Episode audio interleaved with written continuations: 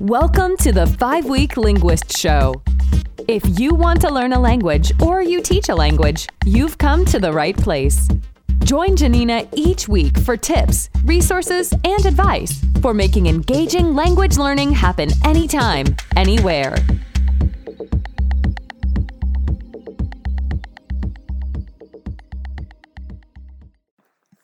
Welcome to the Five Week Linguist Show. Over these uh, five weeks, we've been talking a lot about starting the year as a language teacher. And um, I've been teaching for a lot of years. And the purpose of this is hopefully you won't make the same mistakes I did, and you'll save yourself a lot of time, and things will go much more smoothly. And um, I hope that you benefit and find some takeaways to bring to your classroom. So, the very first week in this series, we talked about Harry Wong and routines and procedures. And Harry Wong is the author of The First Days of School, and he talks a lot about routines and procedures. And he believes teachers should focus on routines and procedures for the for the first 2 weeks of school and not worry at all about content. And the way I incorporated that, and I've really built on that over the years, is through doing everything that needs to happen in my classroom that's not instruction, not part of the course necessarily, in this routine part of the, the lesson. And I've published lots of lessons throughout the year years and it'll always say routines routines routines routines routines and i don't go into a great detail except for in the beginning of of the year i go into a lot of detail about what that means and once we've incorporated them i'm you know we're always we're always doing them but they can become kind of automatic and so i wanted to talk about some of my routines at the beginning of the school year that you could use in um, in in any target language.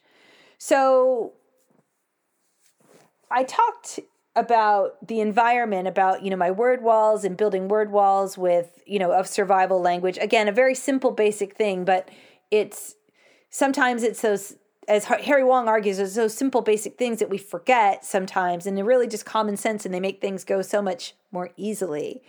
And i think he's he's right. So, but some of the things I really I really write down in my lessons all the routines so I won't forget to do any of them and then I can kind of you know reduce how I treat this part of the lesson throughout the year. So, apart from basic classroom commands and you know can i go to the bathroom you know yes no things like that some of the routines that i teach every day are the Pledge of Allegiance. And the Pledge of Allegiance is, you know, American English, but it's it, there's a great deal of vocabulary, of rich vocabulary that can be taught in lots of languages. Um, working in American school, and if you work in another country, I'm sure there's something similar that you can do um, that would have just as much value. And alternatively, I would also start class with um, some kind of target language culture that's similar. But I really like to start class with the the Pledge of Allegiance because it really helps them learn all that vocabulary. And I can also insert a lot of other vocabulary in there as well. So body parts, you know, put your hand on your chest, that kind of thing. To where they know or put your hand on your heart. They they know that stuff when you when you get to that part of the quote unquote the book. So that's one routine that that I do. I also practice classroom commands. So, you know, stand up, sit down, um, teaching a language that has masculine and feminine, and you know, masculine and feminine together takes the masculine forms. I use a lot of visuals to to teach the difference between when it's just feminine, when it's just masculine, and when it's it's both.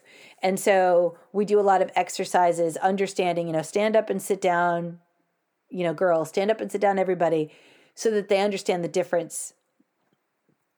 And and they ask, they ask about the grammar. Well, wait a minute, that's the same word. And and that's exactly the point. That's the stuff that we want them to do. the other hugely critical piece that I do in my routines is the calendar. And when I taught kindergarten, I had the opportunity to work with some really amazing teachers who that that portion of their day where they did the calendar every day was hugely impactful and and their calendar time every day taught numbers and patterns and weather and they had daily oral language. They all sat around and really talked about this calendar. And I used that in my classroom and I've used it for many years. You can talk about what day it is, the month, the season, how many days are in a week, how many, what are the months of the year. I really embellish that part of the calendar. I add on a new piece every day. And until that's just part of our routine where everybody can answer all the basic questions, they they they understand you know they, they get to talk about the weather they get to talk about the seasons. They're they've learned numbers zero or actually not zero one through 30 or one through 31 very easily. Um, and then zero is very easy to teach zero in spanish. Um, they they they see the pattern. I write the, the day and the date on the board every day. And I really embellish that, adding a different piece of the calendar every single lesson until they get it. And then it becomes a quick exercise in the beginning.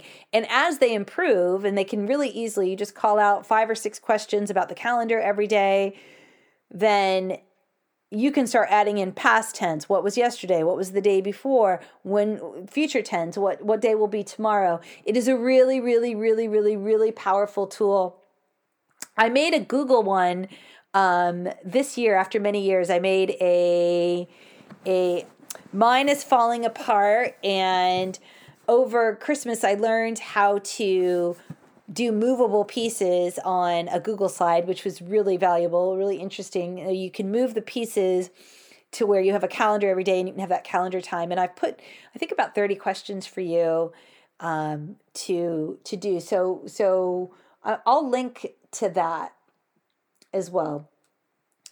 So as we go through the year, so so we have the all of our daily routines, all of our sort of survival language, right? Including, you know, student needs, can I go to the bathroom? Can I do this and that? We have our pledge of allegiance. We have our, our calendar time. And we also do some stuff with regard to discipline. But I always make this a fun activity. Um, I have a background in drama, and a teacher many years ago gave me the most clever idea. She's so brilliant.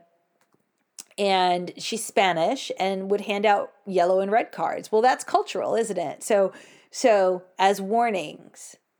Um, and so we oftentimes in our routines as we're learning those survival routines and the discipline routines we keep a, a, period of class for a while until they've really mastered them to practice. So every student plays the teacher who asks to go to the bathroom and they say yes or no. Every student asks to go to get a drink of water.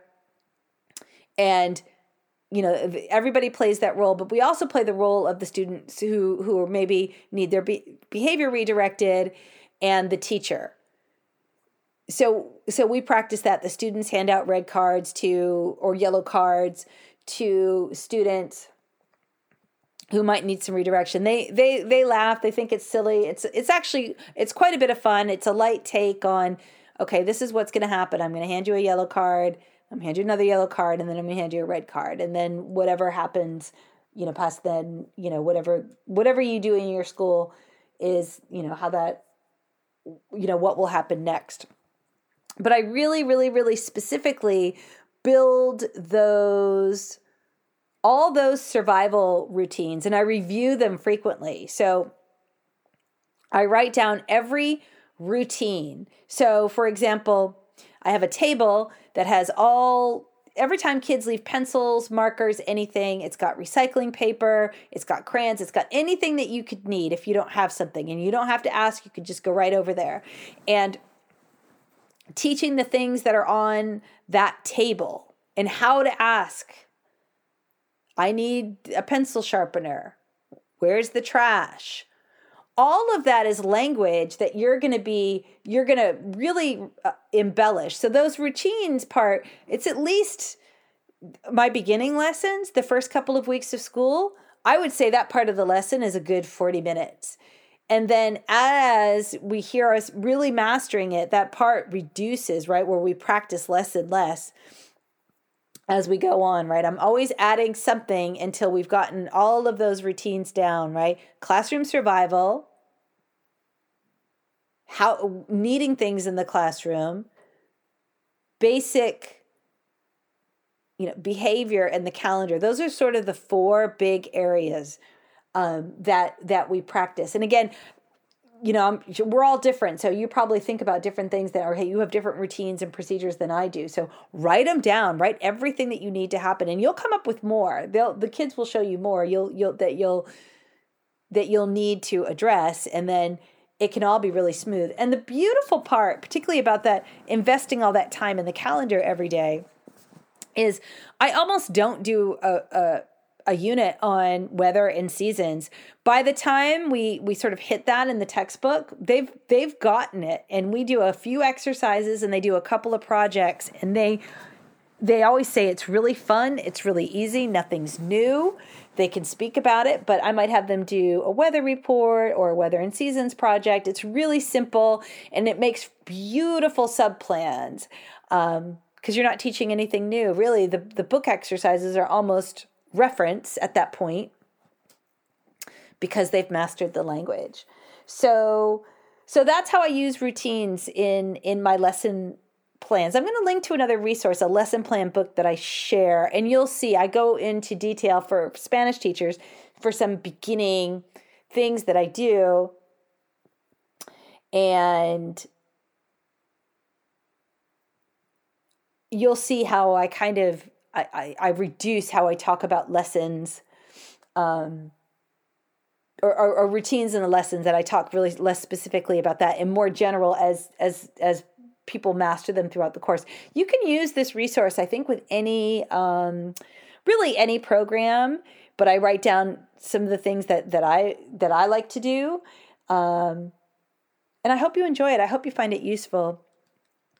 So let me know what you do with routines. Until next time. Thank you for listening to the Five Week Linguist Show with Janina Klimas. Join us each week here and visit us at reallifelanguage.com slash real life language blog for more resources for learning and teaching languages.